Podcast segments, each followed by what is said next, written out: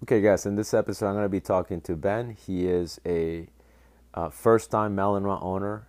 He got this dog not as a puppy. He didn't get her as a six week old, seven week old, eight week old puppy. He got this dog already at six, seven months of age.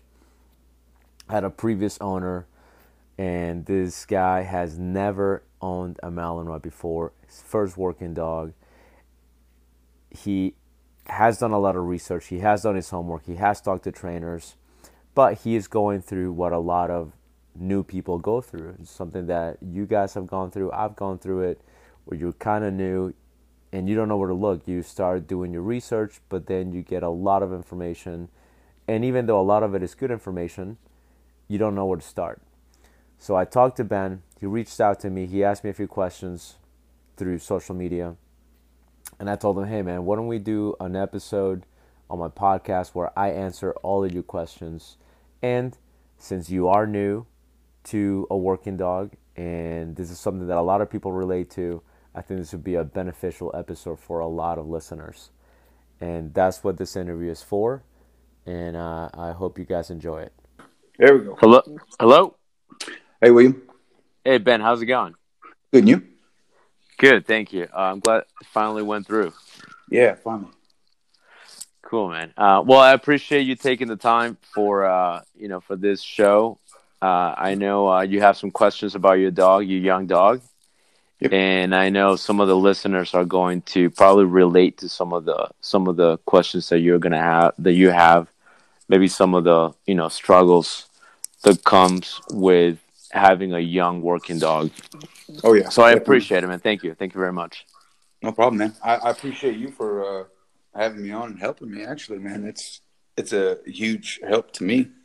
Yeah, I'm I'm I'm very uh, very looking forward to this conversation. So um, you have a young working dog, uh, female. She's roughly about a year old, right? Pretty close, almost. I think. I think yes, she's about eleven, almost eleven months, or right okay. at about. Okay, about eleven months of age, mm-hmm. and um, you uh, you just to kind of give some of the listeners a little bit of a background. You you didn't get her when she was seven weeks old. You got her when she was already about six six months of age, nine months of age. Six, yeah, I think six to seven. Um, so I've had her about four months. Yeah, so I got her about six months. Six months of age. Okay. Yeah.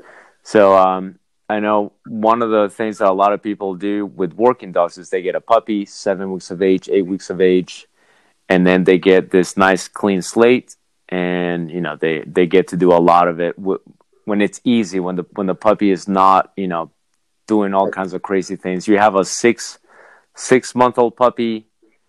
I mean, six months of age, that's already a big dog. Yeah, yeah, right. Yeah. And you have uh, you have two dogs, right? You you told me that you had two labs. So you you've had dogs in the past. Oh yeah, I've always had a dog. Always. Okay. And uh, so, is it a like a fair assessment to say that this is your first working dog? Yes. Okay. Yeah, definitely. Got Gotcha. Okay. Um, now, what are some of the um, you know what are some of the things that you know based on our conversation you've done your research. Uh, you were telling me you know you you've watched some some videos on youtube you looked up some stuff. Um, based on the stuff that you told me you know you you brought up some names that you were looking up. You've done the you know all the reading all the watching of the videos. You looked up people you know like ivan balabanov michael ellis uh, Bart Bellon. You've talked to uh, you've even talked to some trainers that have given you some tips here and there. So you've done your research. You're not like you know the average person that gets into this blind and they you know they're not willing to put in the work. You obviously want to put in the work, and uh, and you've done your research. But the thing about doing research and you know and uh, and looking at the videos, there are so many hundreds of videos out there. It's just so, so much information. It can be very difficult to pinpoint and get exactly what works for you when, you know, like you could look up how to teach a dog uh, to sit, for instance, and they'll come up like, you know, 10 different videos on how to, how to do that. Um, would you say like that's something that you kind of run into? What What are some of the things that you found maybe a little bit frustrating about looking at a lot of information? Because you're not the only one. A lot of people find themselves doing something like this. So I can tell you this much: um, one of one of the potential downfalls you see in a situation like that is, um, and I don't know if it's the correct terminology, but you can kind of oversaturate and Yeah. you, you can just kind of drown in um, content and things.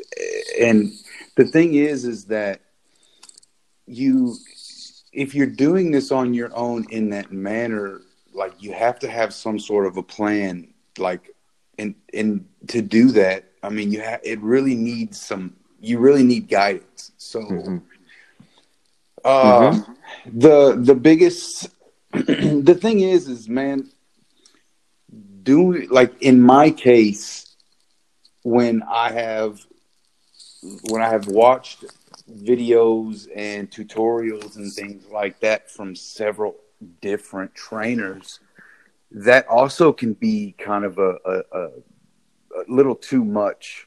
You know what I mean? Too Mhm. early. I think one of the best things to do starting is before you even like dive into the content is research and and determine if you can what system works best or what system are you going to try you know what what uh, Mhm.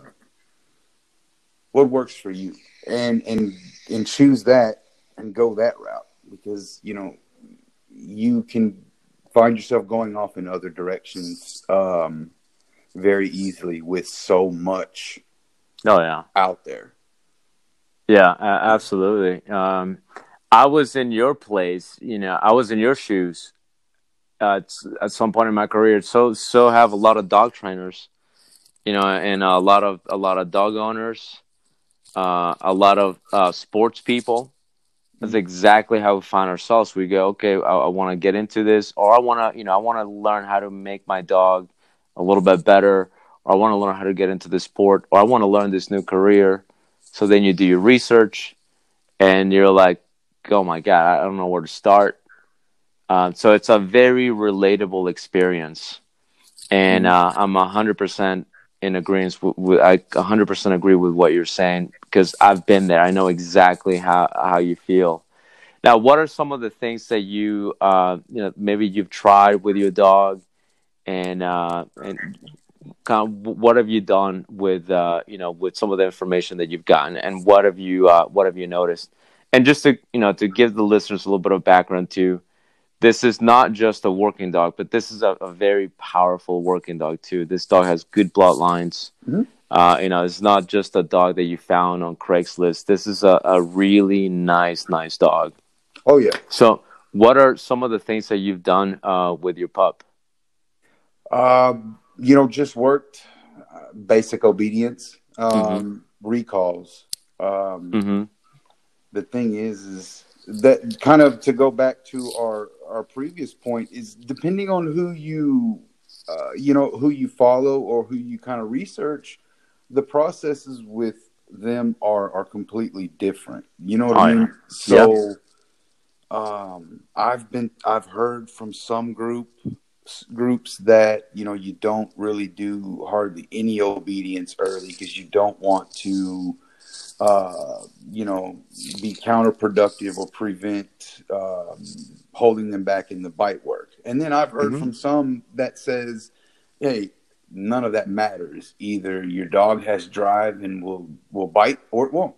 Um, hmm so with being so new, you don't really know which is all right. Well, you know which side. So you got to kind of figure out what Yeah. works best for you. So I'll Try- tell you, I'll tell you my perspective on that, and um, you know, I've I've been I've been working with working dogs, specifically with working dogs, for the past uh, I'm going on 12 years now, and my first introduction into dog training was with working dogs from the very beginning. I didn't start the traditional, you know, I'm going to work with pet dogs and then go into, you know, working dogs. Mhm. I started with working dogs right from the beginning. Um, and so I was kind of flooded into this industry through working dogs, through the hard headed, very motivated, but very hard, hard headed at times, very determined uh, dogs. And I, I can, um, I can tell you, I've seen the different, the different um, schools of thought on that, and I've known people that are very accomplished. And you know, when I say accomplished, people that you know they they've gone to worlds in different in different protection sports, uh, people that have competed at a very and continue to compete at a very high level, mm-hmm. Mm-hmm. that are kind of on a, on on on those two sides. And I know from from a, a new person's perspective like you, this can be very confusing because this is something that that is very uh, you know very out there, uh, where people will tell you don't do obedience, you know, like don't do a whole lot of obedience, focus on the bite work, and the idea is the the the reason behind that is basically they want the dog to focus on drive building uh, on the dog to feel very powerful, mm-hmm. on the dog to have like no sense or or not as much of a sense of boundary as, as it is in, into you know how do I become more and more powerful each day? How do I express my drives in a much more powerful way? So the one school of thought is do that, and then once you have that sense of power, then we'll you know then we'll start doing some obedience. Then we'll start you know letting the dog understand what a sense of control, sense of boundaries are. And the main reason is just as you said, because it's, it's what you heard and what you told me, is you don't want to do obedience because there's this um, this belief that obedience, whether it's through compulsion, so corrections, or whether it's through motivation, that it will give the dog a little bit of a, of an inhibition when it comes to expressing their drives um, mm-hmm. and and I've also you know and the people that, and the people that I've heard this from are very accomplished people. Mm-hmm. Like if I told you some names of people that have told me this, uh, and and what they've accomplished, you'd be like, well, then if that person said it, then it's got to be true. It's got to make sense. Yeah. But to the on the flip side of that, I have also heard again from very accomplished people in, in you know in different arenas different sports or even in the same sport but just different people that are entirely the opposite of that and the the other school of thought is um, you know we're we're working with the dog in obedience to let the dog think to have the dog learn to you know learn to learn to love to learn to mm-hmm. love the problem solving um, aspect of, of obedience. And then separately, you work the bite work, you work the drive, and one does not impede the other. It won't affect the other. And, you know, it'd be easy if, like, all the accomplished people said one thing and all the people that haven't accomplished anything say, oh, no, no, it's this way. And then you go, well, well, that makes sense. I'm just going to listen to the accomplished people. You know, like mm-hmm. if the very accomplished people tell me to do it this way, and clearly they're super, super, you know, accomplished, they clearly know what they're doing, and the people that haven't accomplished anything say to do it the other way, I'm clearly going to go to the people that know what they're talking about. The problem here, though, is from what you've heard, and a lot of people have, and myself included, uh, you know, when we're new, the problem is you see people accomplished people that do know what they're talking about have different sets of beliefs. Mm-hmm. It's almost like you know, like some people will will you know believe in a certain religion. I'm getting slightly off topic here. I do that sometimes. No problem. But you know, some people go, "No, this is the way it is. This is how spirituality is. This is what God is like." And then other people go, "No, no, no, that's completely wrong. This is how it is." Yeah. Um, you know, and both both sets of people can be very, very spiritual. And I find the same thing in dog training. And I know that is one thing that can be very frustrating to people that are new, like you. You know, I run a protection club and I, I do have the new, you know, the, the new members occasionally or the members that are, you know, they're, they're kind of new with their working dogs. And I see the struggle with, with, you know, they, they, they, they have to decide, okay, what school of thought am I going to follow? Am I going to follow the school of thought of I'm going to do, you know, a lot of motivational clicker obedience early, early on? Or am I going to just kind of let the dog be a dog and then kind of figure that out as the dog develops the drive? So it's something that is very, uh, you know, very dividing when it when it comes to that perspective. And it's, yeah, go on. Go oh, on. I'm sorry. Go ahead. Finish. I'm sorry. And, and I was going to say, and uh, and to my experience, I truly believe that because I've seen both products, I truly believe that you could be successful with uh, with both approaches, but it does ultimately what's going to be the determining determining factor is not going to be whether you know it's not going to be the approach. The determining factor is going to be your level of skill and uh, you know and the people that you surround yourself with. So yeah, like if definitely. you if you came to my club and you told me, Will, you know, I'm gonna do, you know, not a whole lot of obedience. I want to do a lot of drive development, and then I'll tell you, hey, you know what, I'm on board. Uh, we can do it that way, and then when you know, as the dog starts to get really powerful, really strong, I will show you and I will help you uh, how to, you know, how to get that way.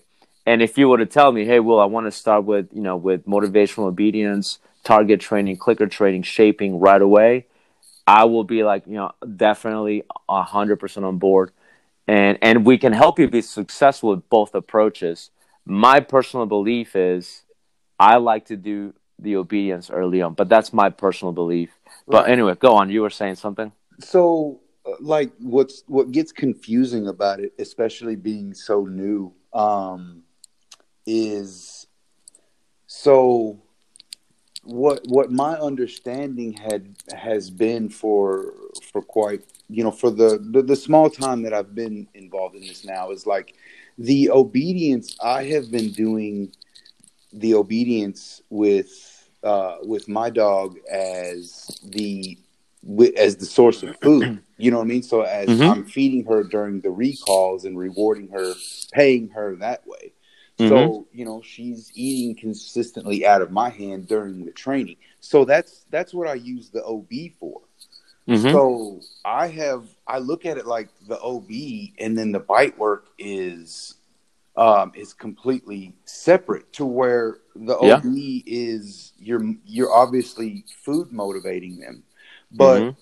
but the bite work you, you you're not you're not motivated. You don't have to theoretically, you know what I mean? You want them mm-hmm. to hop out and and go and get ready just to bite, but or want to bite. Mm-hmm. So to me, those seem like two different things. So mm-hmm. yeah, it, it doesn't it doesn't necessarily make a whole lot of sense when when people tell me initially like no don't do this because it will it will you know it'll stunt the bite work i mm-hmm. think and again take a lot of this with a grain of salt because of my lack of experience, but mm-hmm. I, I, feel like a little bit of patience kind of almost it debunks that theory to a degree. Mm-hmm. Now, mm-hmm. I don't mean patience as in like, hey, it's going to take months or so to maybe correct a mistake. No, I mean maybe patience as far as hey, it might take 30 seconds to get this dog fired up and and going as opposed to this dog fired up just immediately out of you know the kennel.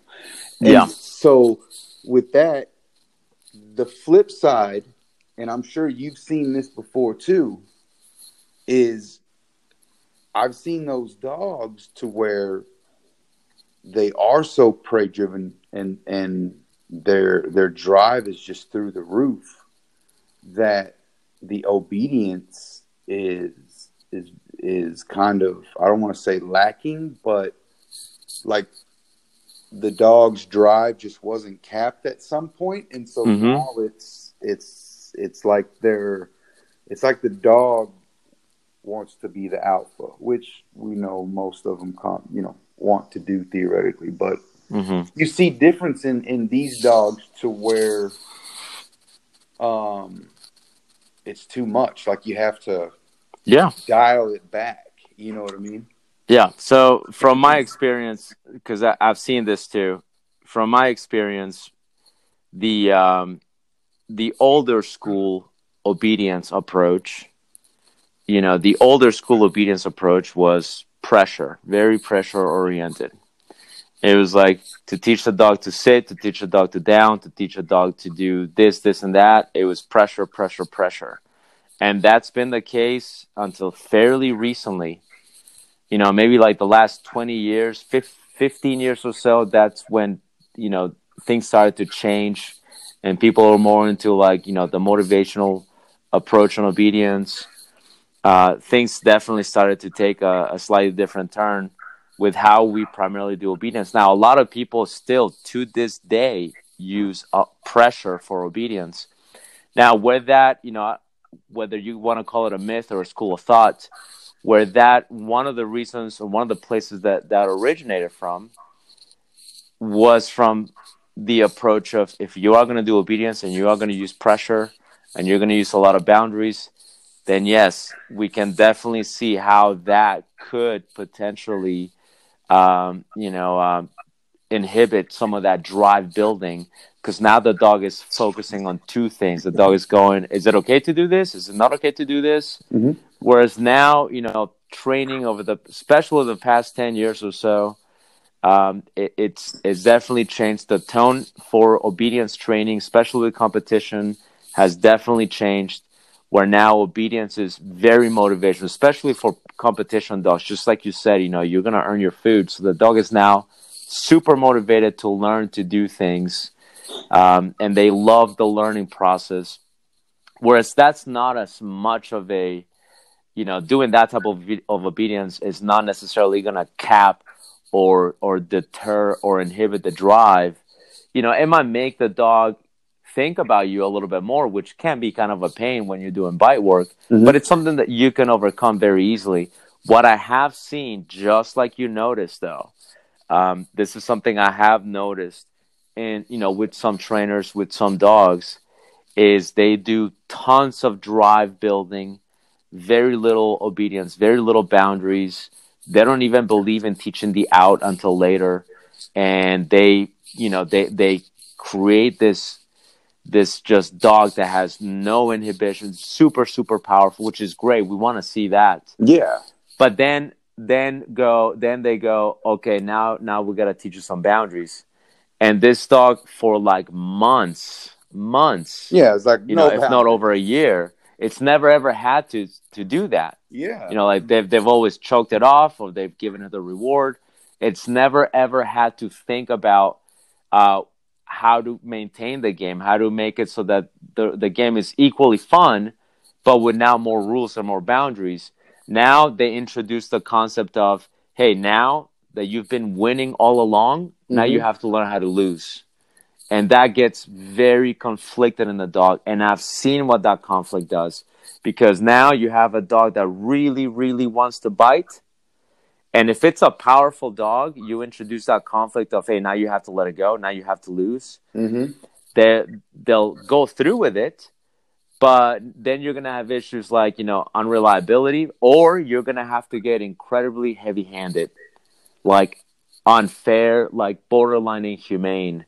Yeah. If not flat out inhumane, because you've never introduced this concept to the dog until he was already very powerful. Yeah, it's like and, a rebellious teenager at that point. You know what I mean? Exactly. Like but, you've never, you've, I've never, you know, the dog has never had to, you know, restrain himself. He's never had to think about letting it go. And now, now, now I'm going to ask you to do it. You don't even know how to do it, but we're gonna, we're gonna tell you through a lot of pressure. So it's just better, I think, to go. Hey, we're gonna teach you that part of the game when you're very young, part of the game, not the end of the game, but part of the game is to pause. Part of the game is to momentarily let it go so you can get it back again. Mm-hmm. Versus later on, we tell the dog, now you have to lose. Yeah. You know, now now you have to now you have to give it up. And you you see so much conflict there. And I've seen that and obviously you have seen it too. Yeah, you see the dogs. You see, you, you, see the dog wants to start self rewarding at that point. And, yeah, exactly. You know what I mean, and you have to call it off on the bite. and at that point, you know, on the on the way back to the heel, it might, uh, you know, want to want to fight that, and Mm-hmm. you know, and I've I've seen a, a few, you know, just a little conflict there. Um, Yeah. yeah, And uh, and, and I'm going to clarify. Yeah, drive. go on, please go ahead. I, I'm sorry. Yeah, I just said that just comes from a, a crazy, crazy drive. But, you know, the theory behind it is every dog trainer wants that, right? Yeah. I mean, you have so many. I mean, I've watched the videos of Michael Ellis and these guys that'll tell you, "Oh, no, they don't they don't really worry about that," you know, and so on. But come on, at the end of the day, like every dog trainer that's going to train a working dog, yeah, you want that drive. You you will yeah. you will deal with that. Mm-hmm. You know what I mean? You're willing to Mhm. try to conquer that. Um, that. And so what what I wanted to do too is because I know we've talked about conflict, uh, and you know you be, even though you're a new working dog owner, you've had dogs in the past. You obviously have done your research. You know, a lot of people that get their their working dog for the first time and they've only had their working dog for a few months. They don't even know who Michael Ellis is or who Ivan Balabano or ba- Bart Bellon are Mhm. unless somebody else has told them. You clearly are willing to do the, the research. So the the term uh, conflict is probably something you're familiar with. So what I want to do real quick is I just want to take a, a moment to clarify maybe to some of the audience what conflict is. Uh, so what conflict is is when two drives, two desires collide. So two desires that are not compatible with each other collide, and conflict in this in this uh, in this uh, scenario that we're talking about with the bite and the out, for instance, Mhm. conflict is when the dog really wants to bite. It has this desire to bite, and it's it really wants it. It gets to the bite, and it's super super uh, enthusiastic and, and has a high high desire to keep biting it, but it also has a desire to avoid pressure. Mhm. So what happens is when when you start using a lot of pressure to teach the dog to out in a very high drive state, what happens is now you introduce conflict. You basically have the dog that goes, I really want to do that. I really want to bite, but man, I don't like what happens after that. Mhm. And so you have these two very conflicted uh, desires where the dog goes, "Man, I really want that, but I don't want that." And one I've seen that uh, that's a very common one. Uh, a lot of uh, sports people will will understand this. Conflict is going to happen at some point. Conflict is going to happen, even if you don't do, even if you don't use a ton of pressure. The fact that you're introducing some different rules here and there, it kind of makes the dog go, "W- w- "Wait a minute, I, I don't understand this. What, what do you mean?" that this has to be slightly different. And even if it's for a brief moment, you can see sometimes develop some conflict. So I'll give you an example. Uh, one very common way in which sometimes you see conflict, if, if you do uh, sports, if you do protection training, th- this is kind of common. Uh, you know, you'll teach the dog to, uh, you know, to go for the bite, but then you start to teach the dog a call off, which a call off is, hey, go for the bite, until I tell you to come back to me. So the dog could be mid sprint, Mhm. like full full throttle to the decoy, and then suddenly you tell the dog, "Hey, come back." Yeah. Now the dog has to hit the brakes, go, "Dang it! I really wanted to take that. I really really wanted to bite." And so now the dog comes back, and even if this is done motivational, because you know I've done this motivational with my dog, and um, you know, and even if if it's through motivation, sometimes you'll see the dog get a little bit confused from them, where, where you'll tell them, "All right, now go ahead and go bite," and the dog goes, "I really want to do that," but then they go, "But I thought you didn't. But I thought you called me back the last time I did that." hmm So like you see their desire to go, like there's they have this desire to go, Mhm. but at the same time, this other voice in their head comes in and goes, "Hey, remember the last time you did that? You were not allowed to do that." Yeah, this could So be a trap. Uh, yeah, and that's and that's kind of what conflict is. Is when when two ideas, two desires just kind of collide Mhm. and make the dog a little bit, uh, you know, maybe confused. Maybe that's what we call a conflict. The dog is conflicted with with its desires, and so sometimes you see that. Not sometimes. You definitely see it a lot when uh, the dog is being taught to out with a lot of pressure in a very high, high state of arousal. Because then what happens is the dog really wants to bite, it's enjoying the bite, but as it's enjoying the bite, it remembers what happens next. Mm-hmm. And that's when you see them turning, that's when they see them whining a little bit more, um, you know, all kinds of things. Because even though they're enjoying it, they also remember what happens right about now. So anyway, I just I just wanted to explain that in a little bit of detail for some of the for some of the listeners that may or may not know what conflict is. Um, but so yeah, that I can definitely tell you've done your research. You you've uh, you've seen some of the training sessions, whether through video or in person. Uh, what are some of the questions that you have that you know maybe through even through research you still have not been able to maybe get a clear answer on. If you get too many answers that you don't know which approach to take, what are some of the things that that I can help you clarify? Um, you know, some of the the biggest questions I have are simply like what what kind of bite work training and things like that techniques would you recommend for myself uh, mm-hmm. doing doing with my dog by myself, you know. Um, yeah. And you know, I've I've I was watching um, yours, and he posted a video. Mm-hmm. I think it was yesterday. Yours of, from Quadrant Canine. Yes, sir. Um, yep, yep.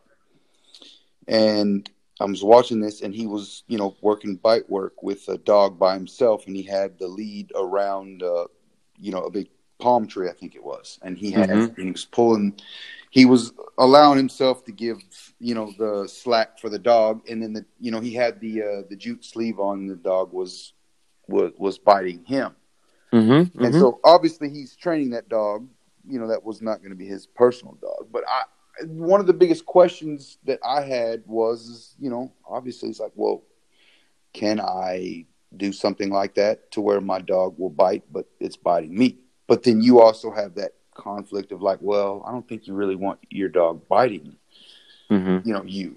And then so I, I kind of looked into that, and, and the majority had said that it's it, it it is possible, but it's not recommended. You know what I mean? Okay. So I'm like, yeah, that's probably a good idea. And even for someone like myself who has no experience, it's probably not a good idea to try or attempt to do. So that so I'm like, yeah, I rule that out you know that's a that i'm kind of glad that we were touching on this too because this is another huge huge question where a lot of dog trainers are very divided. Yeah.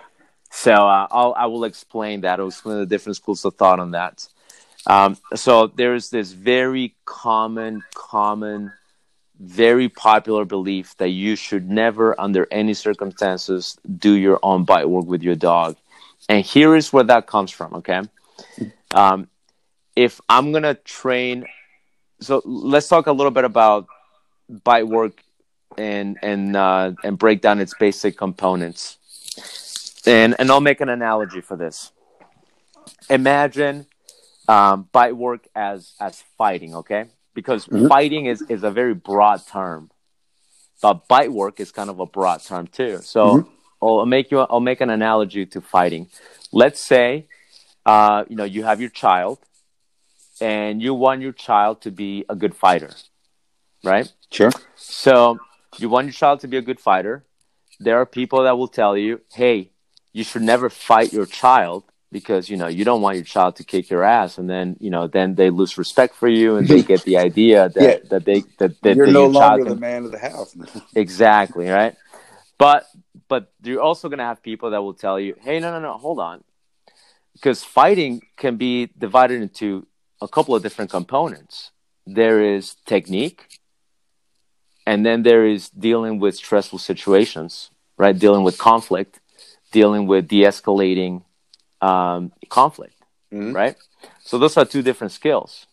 So I could take that and go, you know, my child is going to learn how to be a fighter. I don't have to wait for a boxing instructor or a boxing gym to open up for me to send my child to that, especially if I don't have a lot of access to that. Right. But here's what I can do with my child. I can teach him technique. I can teach him what a jab is. I can teach him what a cross is.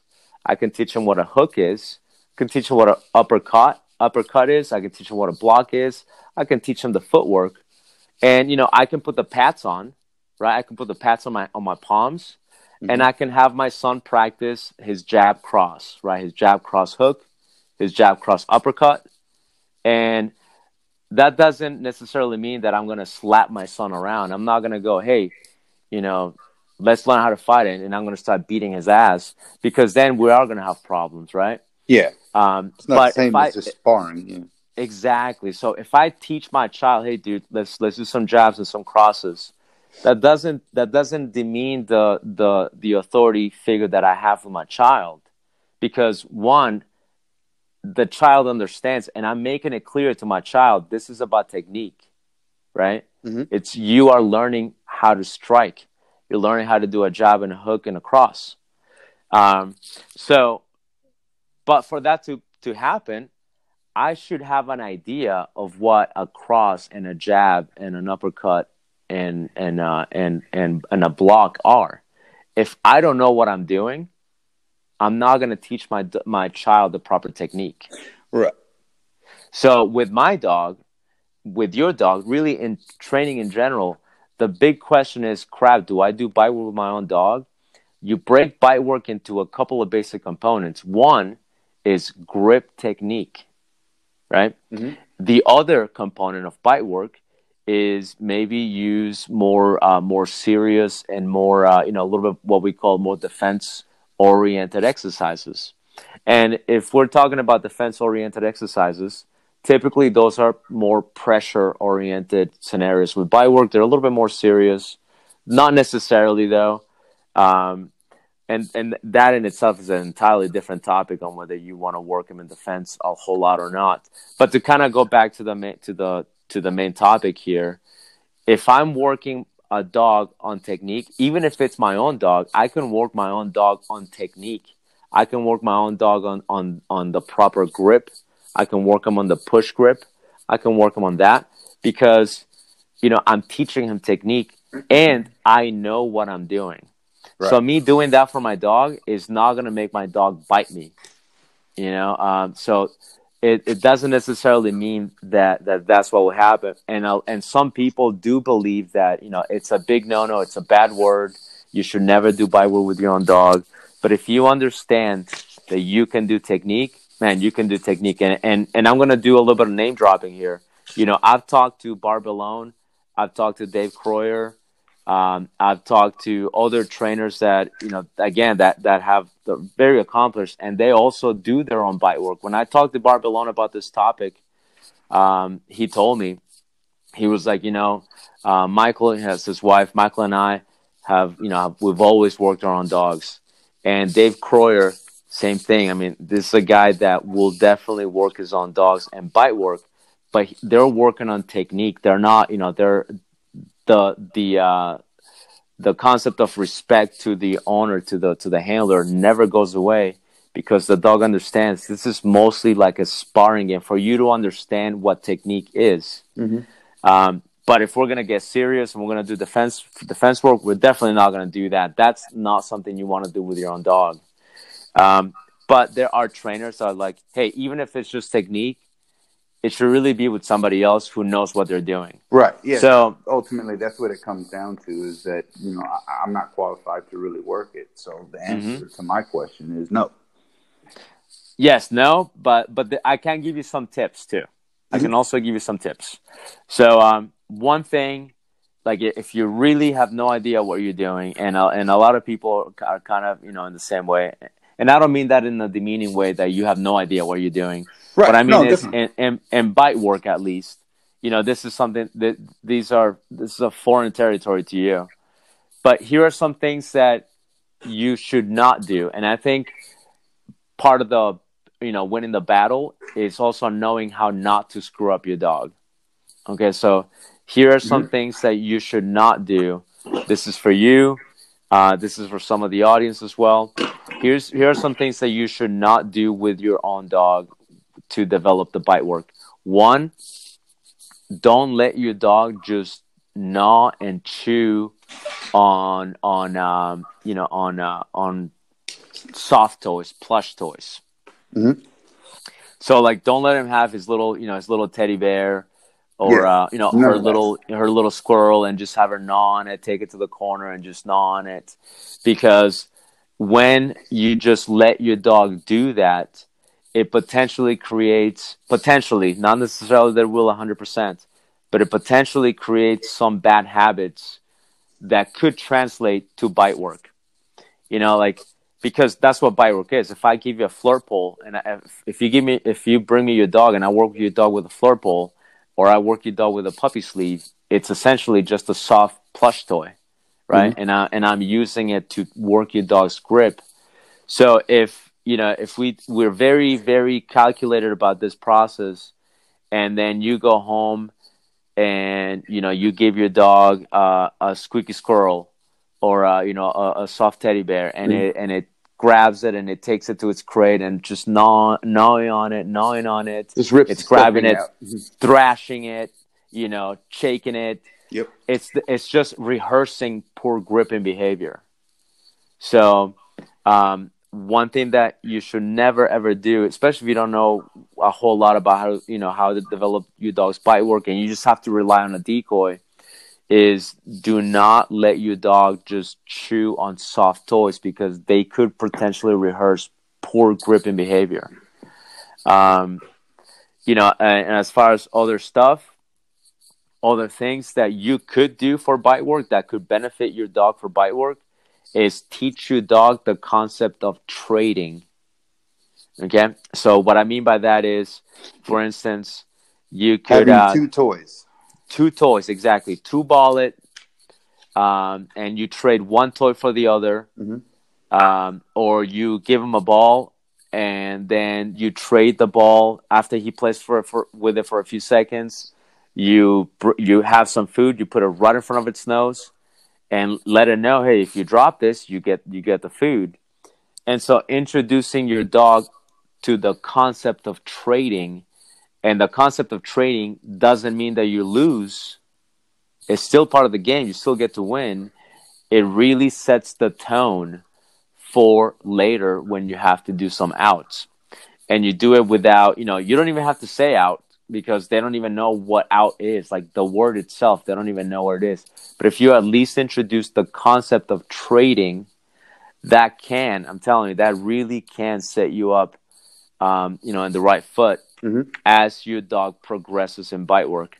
So I think if you do those two things that you know you can definitely do, um, that will help you out. That will help your dog out, and and your decoy will thank you.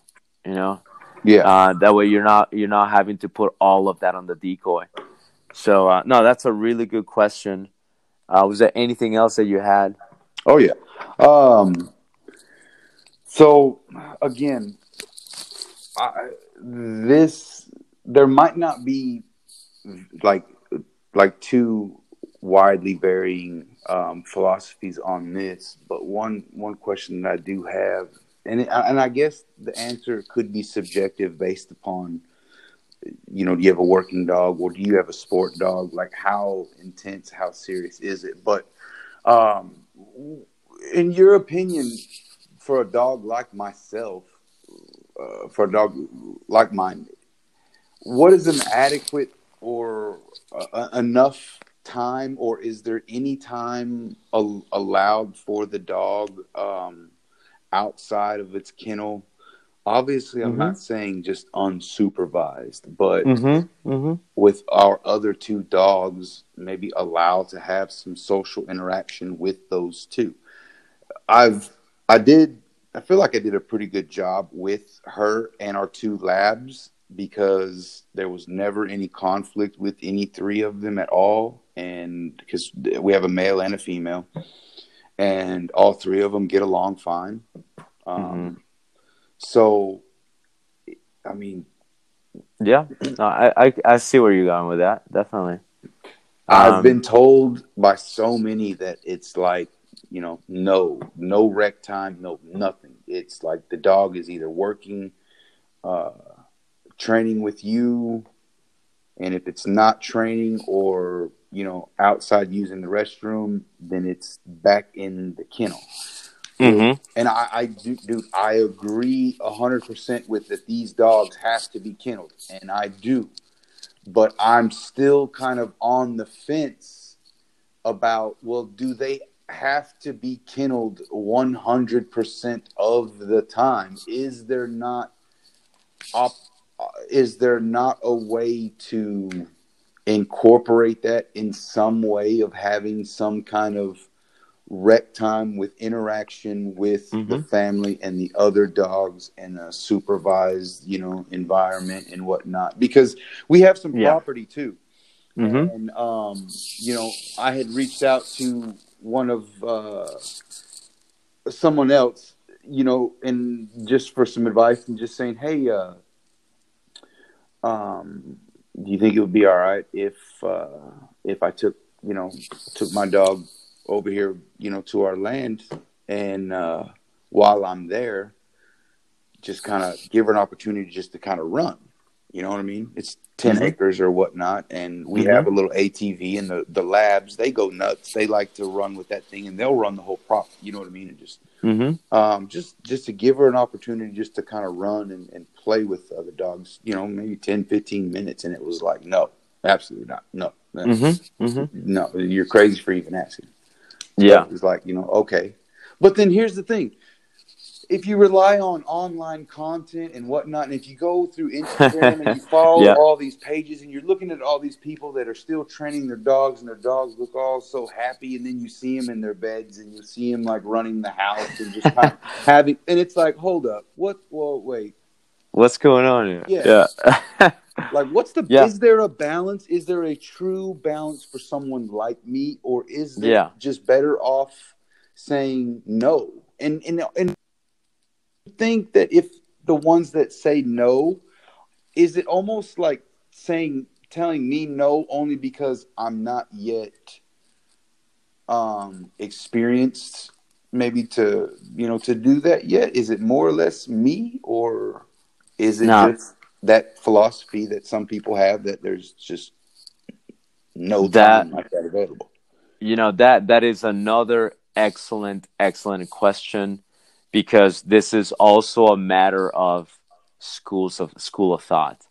Uh, you know we, we touched on this a little bit last night yesterday when we were talking on the phone Mhm. where you know there are different different views different uh, methodologies in dog training and it's almost religious. Like you know some people are like it's got to be this way and some people are like no no no it doesn't have to be that way. It has to be this way. Um, and that kind of goes back to that you know. Uh, i think that's a that's a reoccurring theme in our conversation so far. Mhm. tonight it's well you know there are two different schools of thought and and i've seen all of them i've seen i've seen them and and i can tell you the different product that those bring up and i can tell you where it originates from. So there is some logic to that okay?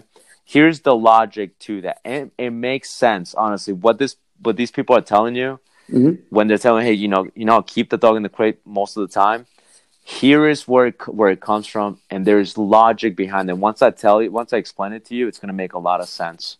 And that's the thing that's i think that the problem is you've been told some things that are really good Mhm. but they haven't really told you the logic behind it. So you're like i don't get it. So i'm Well- going to tell you. before you before you say that and i don't mean to cut you off. Keep, no go ahead. keep it keep in mind that um as far as i do i i do understand the logic as far as why that they're kenneled. Mm-hmm.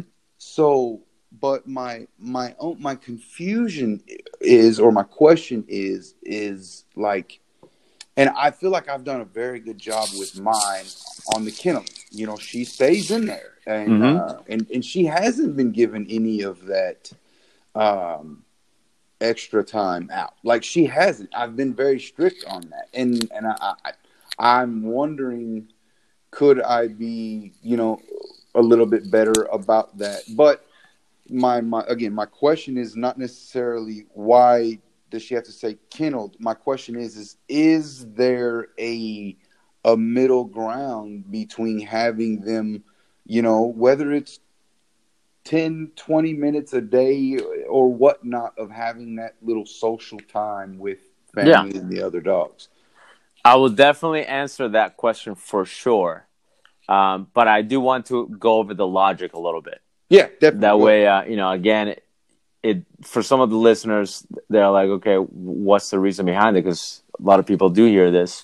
So the logic behind it is, if your dog gets to run around and be a member of your family, and it gets to be your fur child, uh, what happens is during that time that your dog is out and about and hanging out with you and taking naps with you mm-hmm. and you know sniffing the dogs and running around your, your yard and and you know doing this and and that what happens is your dog gets to experience spikes of uh, you know of happy moments uh, spikes of happy harm, happy chemicals um, they your dog gets to experience uh, dopamine in mm-hmm. different in different parts of the day. And now training becomes another fun part of the day. But now the dog has more options. Like, yeah, training with you is fun, Dad. But you know, smissing, you know, smelling, um, you know, smelling Fido's piss is also fun. You right. know, like laying on your bed and uh, you know, and and tearing up your pillow. That's also fun. Yeah. So the the logic behind keeping the dog in the crate primarily your working dog primarily in the crate is we want them to experience those high moments of arousal and excitement and dopamine only while you're training. So once training whether it's with bite work or with you once that is over they get to digest it sleep on it and dream about it in their crate. And then the reason why people will tell you leave them in the crate is because the logic is if you keep them in the crate, now they're looking forward to the next training session because when they come out of the crate, their rec time is training session. Mm-hmm. The recreation time is the bite work. The recreation time is spending time with you know with learning the the Fuss, the the plus, the the you know the sits, all of that. And so then they go, oh man, I gotta go back in my crate. And now they're like, oh man, I, I can't wait to come out and train. And that makes them really enthusiastic about training.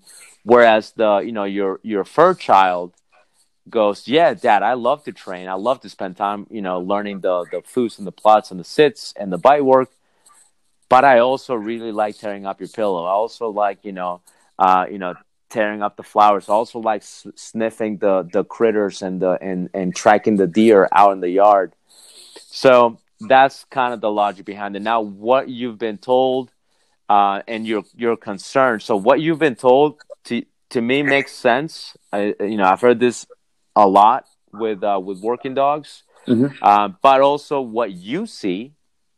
You know, like you you follow some some trainers, you follow some accounts, and you see exactly what you told me, and I and I see the same thing too. You know, I see these people that do compete. They do, you know, uh, you know, they do even compete at a high level, but you see them going on hikes with their dogs you see them, you know, uh, doing yeah. things with their dogs.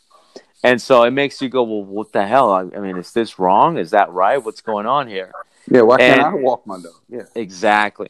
So the other school of thought is, and again, I know people, uh, you know, two of my instructors, uh, you know, some I've had a bunch of mentors in my career, and two of them were very, uh, you know, um, you know, I, I, don't mind if my dog comes out and goes for a hike and, and goes walking around with me. And I mean, these are people that I respect. These are people that, you know, I look up to. And they gave me that different perspective. Like, no, you, you can, you should do things with your dog. It should be fun for your dog to do this and that. And they also compete in worlds. So they're not just, you know, your, your average dog trainer down the road.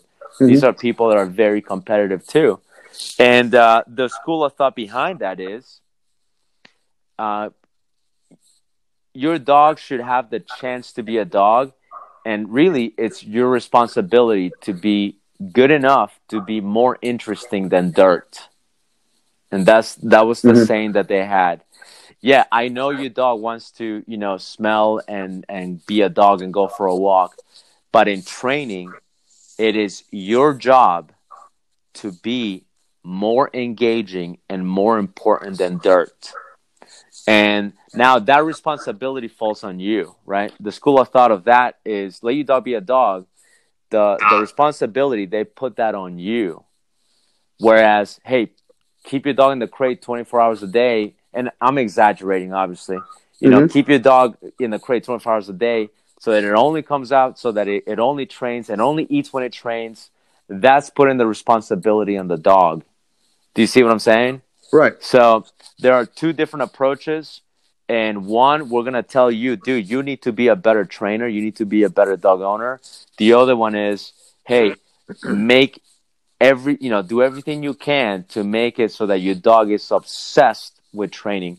And in my personal opinion, I'm very, um, you know, I'm not for one or the other. I actually like them both because I have dog, I have working dogs, Mhm. and uh, I do like a combination of of those. You know, like I have my my working dog. Uh, my wife has uh, her working dog, and she she had a, a working dog that you know recently passed away. Different story, but um, you know we both had our working dogs, and and my working dog is primarily a working dog. Like if you're in the crate, but you're out for like either to do bite work, to do obedience, to train, to eat. But I've also I also do other things with that dog. You know, I do go for walks with him. Uh, I do let him run around and be a dog. I do let him, you know, do stupid shit and you know be a dog. Mhm. Um, you know, so he's not like my fur child. He's not like sleeping on the couch with me. He's not, you know, laying on the on his bed with my shoes. Mhm. He's not doing any of that stuff. Uh, so he's primarily my crate and trained dog, but he also, you know, a few times a day he does have his recreational time. He does, you know, get to, you know, sniff and say hi to the other dogs and hang out for a little bit. And that's what I do. My wife did the same thing where uh, you know her dog was primarily a crate and trained dog, but that dog was also out and about. That dog also spent time in that inside the house. It wasn't a lot, you know, but but we both you know do embrace that where we have that nice balance of hey, you can be a dog. Uh, you know, you can do some, you know, you can do the stupid stuff. You can roll in the grass. You can go say hi to the other dog. Still within boundaries. Still, you know, in a very reasonable manner where you're not getting out of hand. Right. Uh, but Always in a controlled. Exactly. So my my advice to you, you know, not only based on my experience, you know, my experience can only go so far, but based on uh, on the people that I look up to, that have also have accomplished a hundred times the trainer that I am, and have accomplished way way more than I have. They have the same philosophy as I do, which is, hey, you know, uh, yeah, you can let your dog be a dog, and they have the accomplishments to back to back it up. Yeah. so to they you, everything. exactly. So to you, I would say, uh, you know, it's it is it is okay to you know have your dog have some rec time. You know, have your dogs have some uh, you know some recess time with he she does get to hang out for a little bit. She does get to be a dog. She does get to go you know on your property, hang out for a little bit. But then you know go all right, dude. Once rec time is over, you're gonna go rest, and then we're gonna train. Mhm. Um, you know, and the, the other thing too, the other thing that I like about the crate and train philosophy, the one thing that I do like about that, the crate and train philosophy, is when I when you adopt that crate and train philosophy, it actually forces you to train more Right. because you're thinking, well, shit, this dog's been in the crate for a long time. I got to take her out. Yeah, I got But- to. But if I if I take her out, I got to train. You know what I mean? Yeah, so- yeah, yeah. that that is a really good thing about the crate and train philosophy is it makes you it makes you train your dog more often. Whereas if your dog is just a fur child, it's easy to go, ah, you know, he's been out for a while. I don't really need to train. You know, could maybe do one training session a day, and he's probably going to be all right because he's been out all day. Yeah. Uh, whereas crate and train, you gotta train your dog. If your dog's gotta come out, so that means you gotta give your dog several training sessions per day. So that is one one really good thing about the crate and train philosophy. but you know, yeah, that's how it is. I mean, I, I would say, dude, don't don't feel bad. Take your dog out, let her be a dog, and just feel it out. You know, play it Mhm. out, see what what you prefer to, what works for you. Yeah, definitely. Um, I think everybody kind of agrees, for the most part, that you know you kind of have to earn it, and and and I I completely understand that too, and it's it's one of those questions that like if you know if you're at club and you're you're a new dog owner and you you ask that, that's when everybody kind of looks at you like, oh, here we go, and and almost assume like, do I really have to kennel my dog? And it's like, no, that's not what I'm saying. I, I like I'm I'm clear on the kennel part, like, but I'm just not clear on the, uh, you know, a hundred percent. Like I, I was even asking like, uh, you know, five or ten minutes, and I was told at some point like, no, yeah, at zero. So I was Yeah. like, oh, okay, you know, right, I get it. Yeah. I get it. And I, I didn't really necessarily know if it was uh, the answer was more or less me, you know what I mean, or the dog.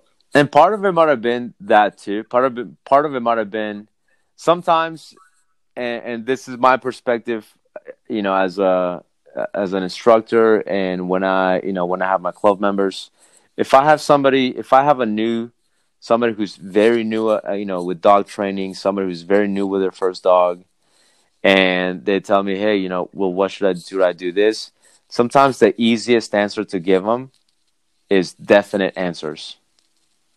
You know, Yeah, the like if they're brand new, truth. Yeah, it some so that that would be like my my only that would be like the only thing that maybe I think that was their point is to Mhm. go, you know what, if we tell them, yeah, you know, five minutes here and there, five minutes here and there can turn easily into half an hour here and there, you know, an hour here and there. right. Um, not not necessarily because it's you, you as you as as yourself, but in general, yeah, sometimes and, people don't don't uh, don't abide by those little. Oh yeah, five minutes here and there, and it's just easier to go. No, nope. yeah, th- that's true. And and it, it, it's it's different with with all of the trainers. Mhm. you know i guess trainer to trainer and you have um you know you have the difference in you know in the personalities um and so i can my preference is is you know the the, the cold hard you know truth to the matter uh Mhm. if it is if the answer to that question is you know has a lot to do with my inexperience, you know, then hey, at that point, it's like at some point you can get there, but just not right now. You know Mhm. what I mean?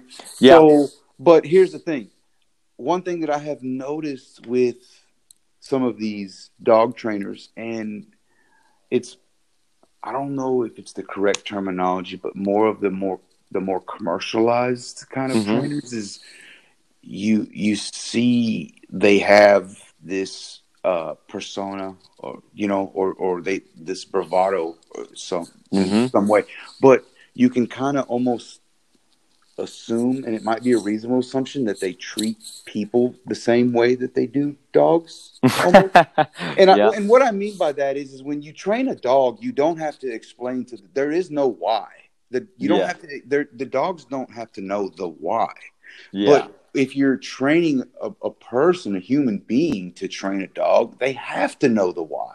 yeah. So if you're so used to training and not knowing and not having to train the why, well then having to do that is like is different. And Yeah. they don't and, and some of them don't want to do that. That's out of their their style. That's out of their realm. You know what I Mhm. mean? yeah. um and and and two i've a lot of a lot of people who stick to animals sometimes i, I can say a lot have like kind of unique personalities um yeah. socially in awkward but but- yeah. you know what i mean but they Yeah. just relate and they're far more comfortable with animals because there's no why there's no there's no Yeah. details. Yeah, I mean, one of the common things uh, as an instructor for uh, for dog trainers, one of the one of the more common things that I hear a lot from people, you know, who want to be dog trainers is when, you know, when they explain why they want to work with dogs. Mm-hmm. A very common answer is it's because I don't like people. Yeah. you know, it's because, you know, I don't do well with people and I like animals and that's why I want to work with animals. But the one thing we always tell them is you picked the wrong career then. Because if you're going to work with dogs, guess where you're going to work with? You're going to be working with people. Yeah. And that is a skill. That truly is a skill. I've known I've known and I've worked with amazing dog trainers. Freaking awesome, awesome, super, super good dog trainers mm-hmm. that did not have the proper people skills.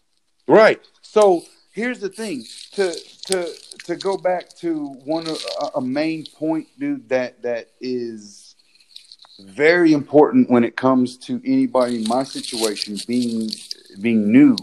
And if you're looking to join a club, if you're looking to to um, find an actual trainer for private lessons or or for what, like don't don't go and look and choose a trainer because you feel like oh he's the best for with the dogs or you mm-hmm. like the dogs the best or because his training technique or their training her technique is you know is what you prefer or whatnot like actually think about the situation if you're in a board and train at that point it, it doesn't really matter all that much mm-hmm. except for towards the end and if you have questions and things like that. But mm-hmm. if you're looking to do this yourself, you've got to pick the right trainer that has the correct and adequate people skills and that yeah. are willing to teach you the why and oh, yeah. you know and go through the details because yeah. you always hear that this is what works for me Mm-hmm. And, and oh, really, that's that's them telling you that this is how I do it, and this is how I want to do it, and I don't really want to talk about it. yeah, you know what I mean. So oh yeah, that. yeah, yeah. So you know, find the trainer, man, that that that will communicate with you and that understands your your needs and yeah and whatnot because there's a huge difference, man. There's a huge difference between getting a dog and then trying to find a trainer to train your dog and then getting a dog and then trying to find a trainer that will train or teach you to train your dog. And mm-hmm. I made the decision to train my dog myself, meaning that mm-hmm. I got to learn this. So my dog mm-hmm. is only going to go as far as I go. So it's up to me. Mm-hmm. So if she's lagging, then it's it, it's it's me. And so mm-hmm here's the thing like another like another part or aspect of it that that you you that is very polarizing and it's man is like after a couple of months william look dude i'll, I'll be honest with you like i got attached to the dog you know what i mean like mm-hmm. sport dog working dog i don't give a shit that's my dog mm-hmm. you know I mean? like mm-hmm. I, I, love that dog i'm attached to it mm-hmm. and some people like I'm capable of uh, of of maintaining a, a, barrier. You know what I mean? When when when I know I need to. For instance, we have labs, and a couple months ago, the you know six months ago or whatnot, the female had puppies. Well, I didn't get attached to any of the puppies because I knew they were you know they were going. So capable of that, but like I, what I'm getting at is is I see some people with their relationships that's like, well, it's a working dog. Mm-hmm. And yeah. it's like, yeah, okay, it is a working dog, but damn, stop acting like you don't love the dog, like like it's yeah. still not important to you. But the the the thing is, is man, with me, I I got the dog and I got attached to it, yes, but I made the decision to do this with this dog. So yeah, I took this dog and I made the conscious decision to take this dog at six months with unfortunately with the bad habits that were already installed in in the puppy at the time mm-hmm. so now did i know about all that no but that i guess that's kind of irrelevant but so my point is is that where in a lot of other situations where i've i've, I've heard it where trainers will be like i will just all right we'll flip the dog you know basically trade it and just go get you a puppy mm-hmm You just start over. It's that that's that's a quick fix. And it's like, mm, first off, no. okay, Right. there's there's aspect. There's one, I am attached to the dog. Yes. yeah. But yeah. two, I also I set my mind to it to do this with this dog. hmm You know what I mean? Yeah. yeah. So it's not fair to just even consider like dumping the dog. And then the other thing too is like maybe some of the habits or or whatnot and things like I have bad habits too, and my lack of experience might contribute to some of them. hmm You know what I mean? So I okay, let's just say I was I was that kind and was willing to just cut ties with the dog and and send it back or whatnot and, and then go get a mail. Well, who's to say that I am not going to do some of the same things with that mail and end up in the same situation? Yeah. Exactly. That's a good You point. I mean? That's So a very good point. you know, um, man, it's just there's so much that that that, that goes into it, and and it's really it's really good i'm glad we had this conversation because one Mm-hmm. i'm i'm very happy to help you and answer your questions uh two the quest the topics that we touched on tonight Mhm. these are questions that i've heard before and Oh, yeah. and i know like this is being new at uh, you know with with working dogs is something that a lot of people go through you know Mhm. and this is also good for the trainers to to listen to you know if you're a dog trainer you have to understand from the perspective of a of a client you know like you dog Mhm. trainers need to understand that it's not just about what you know it's about how you convey it it's about how you explain it it's about how you Yeah. teach it and about how you talk to that person if you can't reach the the owner you can't reach the dog right, you know, it has This- to make it has to make sense to the owner. yeah, the hu- yeah, the human has to the the, the person has to know the why. You have Mm-hmm. to understand what it is you're doing and why for you to reinforce it and and actually support it. You know Yeah. what I mean? Mm-hmm. and, and so yeah that that's part of it. That that is that that's part of it. But here's the thing man. I, i've met one particular trainer a younger guy. Um he lives you know like an hour hour and away hour and a half or so away from me but like he's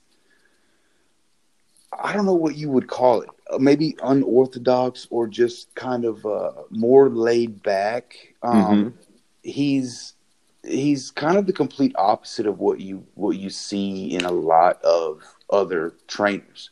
Mm-hmm. But you know what? Like he gets he he's he's getting some he's getting results out of you know his dogs and I've been seeing and he he came by and he worked with mine for a little bit and and really I saw a lot of positive things, you know. So Mhm. he he is one that that is proving to me again with my limited experience that you know the the the the phrase is true. There's more than one way to skin a cat. Mm-hmm.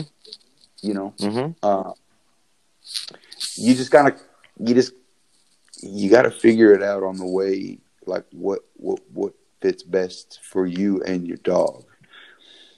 I think Definitely. Any advice for anybody in my situation, like with me, as far as if you are resorting to online content, um, people like Michael Ellis, Ivan, um, the the training without conflict, those probably fit better for somebody like me because if you if you don't know, you know, you don't want to be you don't want to be put in a, a position to be too dangerous. You know what I mean? So Mm-hmm. Michael Ellis has like a really um, subtle kind of approach, I guess, to training from what I've noticed and, and how he, you know, approaches these dogs and such. And it, it's, uh, it's very drastically different. You can tell from if you go watch, say, like, uh, Nino, Nino, uh, what, what, Mhm. what's his last name? Dwart or, uh, Yeah. Drawer drawer heard something. I don't, I don't remember. Yeah, but yeah, something- I know who you're talking about. Yeah, you can see a drastic difference in difference in styles and, and what and what Oh, yeah. between the two and probably how they train and also too probably how they deal with people. You know what I mean? Like just I I would probably gravitate more to like Michael Ellis' style than I would N- Nino's Mhm. personally, but maybe other people wouldn't. Somebody else might see the speed in this dog spinning and, and running at such a young age and think like, well, that's that's what I want to do, and then that might appeal to them, and and they might prefer somebody like you know Nino style, and that's great. Mhm. That's, hmm um, you just got to kind of figure it out, man, and pick a pick a style and and and go with it. And then once you get a, a then you can kind of pick little little things and little details and techniques or whatnot from other people's style and kind of create your own and go from there. But That is definitely. Uh, I mean, you you're touching on a very good point, on a very good, uh, an excellent uh, problem, I guess, that a lot of people have is. I was having this conversation with Jerry Bradshaw. He has a really awesome podcast. Um, I'm not sure if you're familiar with Jerry Bradshaw. He was one of the founders Yeah. of PSA. So uh, one of the things that we were talking about is I notice it. He notices because we've we've talked about this in the past too. Is when because there are different ways to skin a cat, because there are different approaches that you can take to dog training.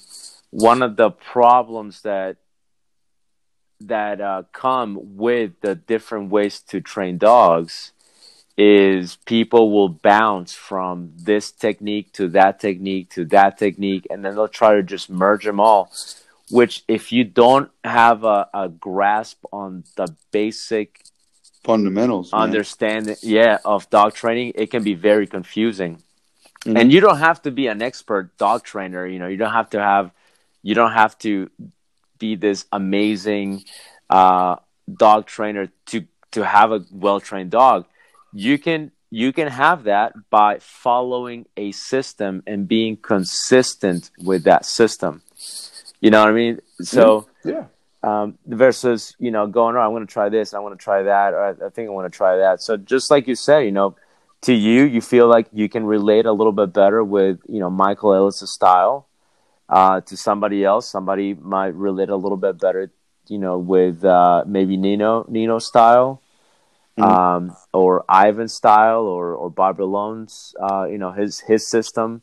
So Well, yeah. And let me say this: I've actually never really seen Nino's style, you know, or like training or anything. I just kind of see Mhm. his content and stuff like what he posts, you know, with his dogs and his puppies, and and he's all about like the real quick and the speed and, and that Flashy. stuff, which Yeah. real flashy kind of, and that's cool, that's great and all, but like w- with what I'm looking to do and accomplish, that that doesn't it, it doesn't really serve uh, I don't want to say serve a purpose, but it's not. It's just not what I'm I'm looking for right now. Maybe years down the road when I when I let me let me learn to crawl first. You know what I mean? Before Yeah. I start trying to turn mouths into little Ferraris or, or to- you know.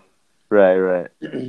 It's got appeal, dude. It really does. It, it's got a commercial appeal to it, and it's it's cool. I just not yet, man. Not for me yet. Yeah.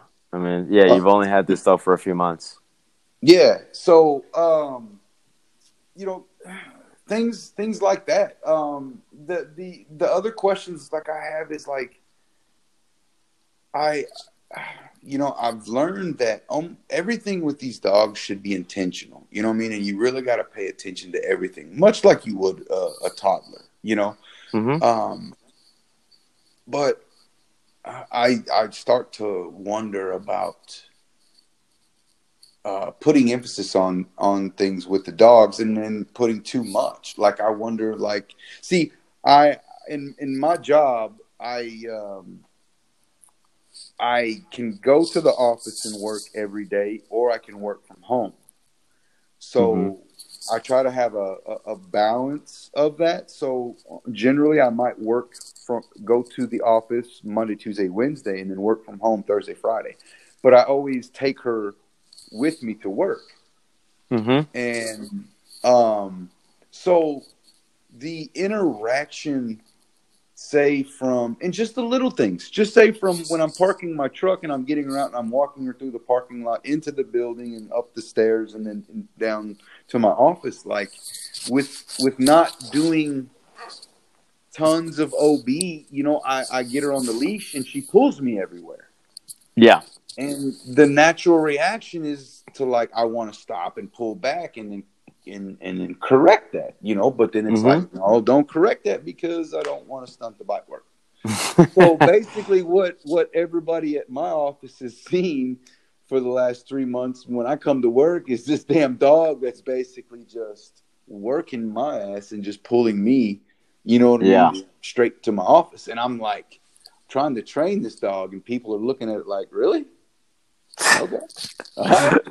Uh, you, you know, good job. Uh, good luck with that. And it's like, you, you know, so Yeah. I, I just wonder, like, is that is that common? Do you do you would you tell somebody in my situation that like, yeah, just let the dog pull, or would you say no? Let's try to, you know, correct that with obedience, or is it subjective and very just kind of not an easy question to answer? to me, it's a very easy question to answer. Okay. and, and um, I know people have their different styles on that, but to me, here's how I solve that problem. What I do is, my dogs have got to know two sets of obedience. One is formal, the other one is going to be informal. So, just to give you an example, um, you know, when my dog was a puppy, I let him pull everywhere. Like he he was pulling me, and, and the concept, the the idea behind that was, you know, I want to make sure that you kind of what we talked about earlier. You know, I- I'm gonna do some obedience, but it's gonna be very motivational, and uh, and I'm gonna not gonna put a whole lot of pressure until you're a little bit older. So when he was about six months of age, that's when I was like, okay, dude, we're gonna we're gonna do start to introduce some boundaries. I tell my wife to do the same thing. She's doing the same. She did the same thing with her other dog. This little dog she's working with, she's doing the same thing, Mhm. and and it works great. And I didn't. It's not my idea. This is something that I, I got from other trainers too, which is, look, you're gonna learn competition obedience, and you're gonna learn, um, you know, informal or practical obedience. So my dog Rust, he there's no way he's gonna pull me. There's no way. He's a big dog. We stopped that a long time ago when he was about six, seven months of age. And I do and I did use pressure, but here's how I did this beautiful compromise that didn't affect his obedience at all, which was, hey dude, um, when I have you on my right side, on the right side of my body, you're not gonna pull. You are gonna get corrected if you get out of control. If you get very inappropriate, there are gonna be some corrections. I'm gonna get you to understand that being on the right side is rewarding, but basically there's not gonna be any pulling. Right? There are gonna be some boundaries here on the right side. On the left side, that's my food side, right? That's my competition side. On Mhm. that, it's going to be nothing but power and reward, right? And accuracy. Yeah. So if I tell you, um, you know, Sitz, that means keep your butt on the ground. And I've done this through motivation too. So it's not like I'm not just doing this through, you know, hammering, hammer and hammer and, and using tons of pressure. Like I, I let the dog know if I say Sitz, that means your butt's on the ground and you don't you don't move your butt until I say free. Doesn't matter where I go, for how long I leave you there. If I say Sitz, you're gonna keep your butt on the ground. And this is not something I do out and about. This is something I only do in the trial field or when I'm training for competition. Mhm. But if I wanted to make it more practical, less formal, my informal would be I would tell him, I tell him, hang on. So hang on to him means wait. I don't care if you're sitting, I don't care if you're laying down, just wait right there. Mhm. Right? I don't care if you're standing. If I say hang on, he knows hang on means don't move until I come back. But I don't I don't care if it's accurate, I don't care if it looks beautiful. I don't care if it's got speed behind it. And my dog has made that connection. He knows if you're on the right side, it doesn't have to look pretty. Just don't pull me. Mm-hmm. If I, keep, I would... if I put you on my left, it has to look pretty. If I tell you Sitz, it has to be fast. It has to be pretty. If I tell you hang on, that means we're not competing. We're not training. I just want you to stay there for a minute until I come back or whatever. Yeah. So I have formal and informal. If I tell you, uh, uh, let's go, that means come to me. That's my informal command to come back to me. If I do a whistle or a hier or a or a Fuss, that mm-hmm. that's my competition recall. I want you to come back fast. I want it to look pretty, and I want it to be accurate. So I have two sets of commands for everything I do, and that way there's no confusion. Because when there is confusion, is when you tell the dog Fuss, but then Fuss means two different things. It means keep your head up, but it also means hey, don't pull me when we go from from the parking lot to to the building. You know, like mm-hmm. I don't want any gray areas. It has to be black and white. And for me to have that nice compromise, my suggestion to you, and suggestion that I have for uh, every client I work with, my club members, uh, and I practice this myself, is we're gonna have uh, a set of uh, practical commands, uh, you know, informal commands, and we're mm-hmm. gonna have a, a list of very formal competition commands. And the dog learns. They definitely learn to to discriminate that and they learn to differentiate it and no issues happen because of it yeah you have one that's that your commands for a more relaxed environment and you have exactly your, your commands for when it's time to go to work exactly yeah uh, and i would i would incorporate that into into your uh, routine with your dog and trust me, it will not affect your competition obedience. Won't affect your bite work. Um, you know, the dog dogs are sometimes. I feel what happens is, in general, dog trainers, dog owners, sometimes we don't give the dog enough credit. We think that these are just these dumb animals that you know you mm-hmm. have to do it a certain way because they're dumb, and and if you do it any other way, that you're gonna screw them up. And you'd mm-hmm. be surprised how resilient and how smart and how forgiving dogs can be. Where, you know, if you do happen to screw up, dogs will forgive you. They're like, dude, you screwed up. You didn't know what you were doing. I- will figure yeah. it out for both of us. And they do. Yeah. They really let's, do. Yeah. Let's move on. Exactly. Yeah. So um, I think doing an, uh, you know, uh, an informal more uh, not I don't want to say relaxed obedience necessarily because it's still got to be obedience. Like if I tell you right, it doesn't have to look mm-hmm. pretty, but you got to stay with me, right? Um, but it's more informal. Mm-hmm. It doesn't have to look pretty,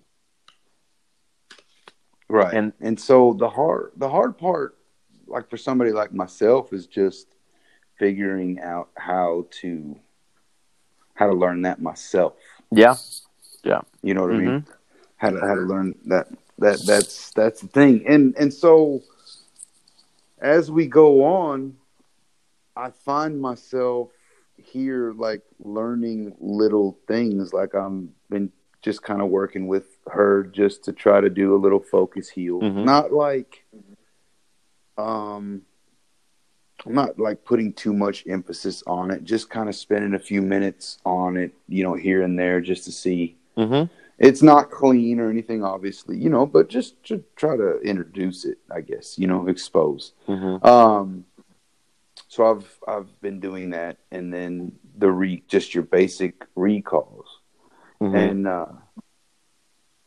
that's I mean she'll sit, you know, she'll down, she doesn't stay obviously. I mean she'll sit but then she'll she'll pop back up. She'll down for you know long long enough for her to to get the food and then she's ready to get back up and and and, and so i guess with with my training of her having to be constantly you know i haven't i haven't tried to work with any kind of a stay or you know what i mean? Or mm-hmm. uh, anything like that. So I'm sitting here like trying to figure out like how am I going to put all this together? You know what I mean? Uh, how how do you? That's that's where those kind of things is is where I guess you could say club really comes into play.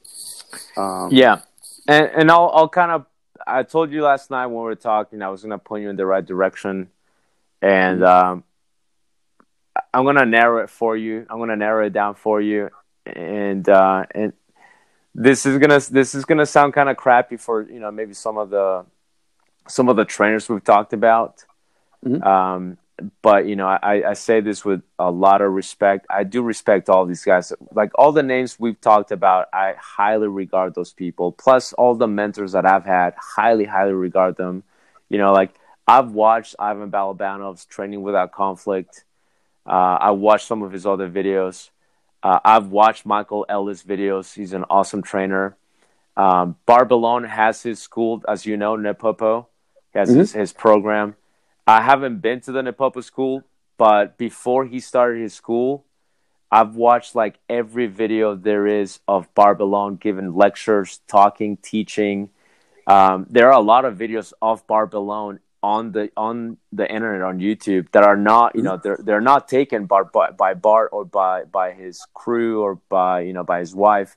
They're people that went to seminars, recorded, and they've put clips all throughout the internet of Bart Bellon Mm-hmm. So I highly regard Bar- Bart Bellon too. But um, one trainer, and I'm going to give this guy a huge shout, shout out, um, you know, because not that I feel like this is the best guy out there. He's amazing, certainly amazing in what he does. But this one guy um, has some really good content, uh, really easy, easy to follow, and that is Dave Kroyer. Oh, okay, Dave. Dave, Dave Kroyer, um, you know, he's he's definitely has his own style of training. It's it's nothing crazy. It, it, makes sense. It's not like you know Dave Kroyer trademarked, you know, this his own particular style. It's nothing like that. He, um, you know, he has this um, this membership, and there is no there is no discount code. You know, nothing. I don't get anything out of this but um, I do follow him, and uh, I am a member of his of his uh, you know of his uh, of his like membership website, mm-hmm. and man, it's like ten dollars a month, which is very cheap. Mm-hmm.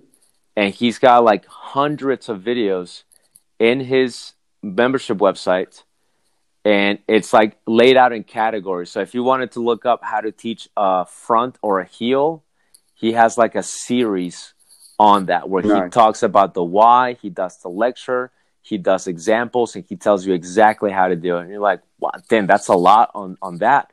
But it's by Dave Kroyer, it's one person. Uh, certainly, again, it's one way to do it, but mm-hmm. he explains it in in uh, in operant conditioning terms. If you wanted to look up, okay, how do I train the retrieve? You look up retrieve. He's got a series of videos on how to teach motivational retrieve and force retrieve. Uh, so the guy is like a wealth of knowledge. He's got a bunch of uh, a bunch of experience.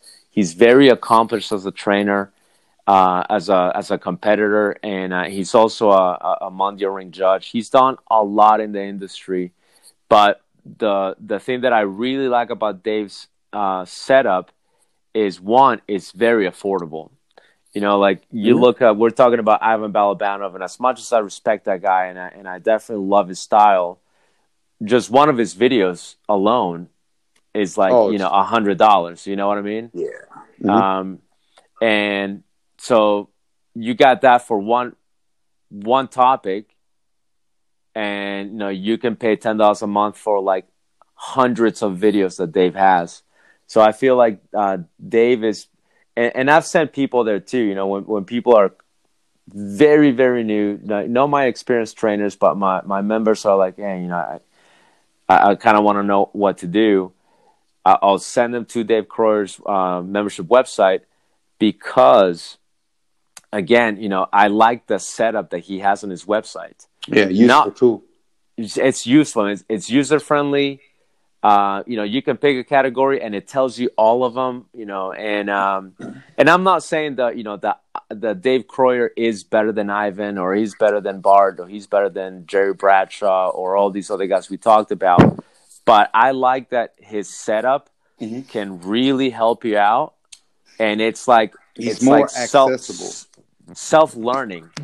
Like you know, like you can uh, you can learn as much as you want to by just simply watching those videos, Mhm. or you can you know you can just learn a couple of things here and there. Same thing, like but but it's on you. And it's one place, you know. You don't have to worry about going on YouTube and go, "How do I teach a sit?" And then you got like hundreds of videos by like hundreds of different people on how to teach a sit. Mhm. You know, I mean, it can be very confusing of that information overload. Yeah, But Dave Kroyer tells you, "Hey, here is the different ways that I that I teach it, and here's how I lay it out. Here is why I teach it this way." Dude, like he's definitely one of the, my biggest resources when it comes to information, and uh, you know I give him huge, huge props for that. For that, again, I get no, I don't get a cent out of giving him a shout out. This is just purely to let you know that's one place where you can, like a person like you who has very little knowledge but is willing to put in the work will get a lot out of it. Yeah, you know, one other person that I've been following that um, I, I don't know if he's as well known, um, but man, I've been watching all of his videos. Man, are really helpful. But the guy articulates really well, and he he kind of explains it and dummies it down. Mm-hmm. Um, is uh, Justin is Justin Rigney? Is that his name? Justin. Uh, know, I'm not. I'm not familiar. He's, I, I believe he's from. I'm gonna have to look him up. Um, he's the K9 Services Unlimited, I believe, is his. Uh, but yeah, if you don't follow him, uh, man, look him up because his he does tons of content. Um, and I and I watch most of that primarily on Instagram. Okay, I, I see, I'm looking him right now. Looking him up right now. Justin Rigney. Yeah, but that Okay. that guy right there, man, he he knows his his stuff, but he he communicates it, man, very well. Okay, yeah, I'll definitely check him out. Um, but yeah, I've just been, you know, look, just kind of following uh, people similar, similar to that that that articulates the, you know, the the technique really well, Awesome. and helps you know understand it for the most part. Well, hey man, it's been it's been great talking to you. I really sir. appreciate you taking the time. Uh, I hope I was able to give you some good answers. Yes, sir. and um, you know I I'm very happy that that we had this conversation, and we'll definitely get back together again. If you uh, you know if if you want to uh, if you have any additional questions, just hit me up. I'll help you out. Yeah, definitely. And um, but yeah, thank you so much. Appreciate it, and uh, best of luck with your pup. And I know you're definitely heading in the right direction. You're you're doing your research. You're doing your homework. Clearly, it it sounds like you are Yeah, and you're just bound to be successful. I, I just just a matter of you know doing the more specific research and uh, getting the answers and getting the whys. And like I said, you can hit me up anytime you want. I appreciate it, man. I, I definitely will. Definitely will. I'll keep you All right. posted on uh, on the progress, and um, yeah, we'll, we'll we'll see how it goes. Awesome, man. Well, thank you very much. Thank you. Talk to you later. Th- see you, man. Bye. All right, bye.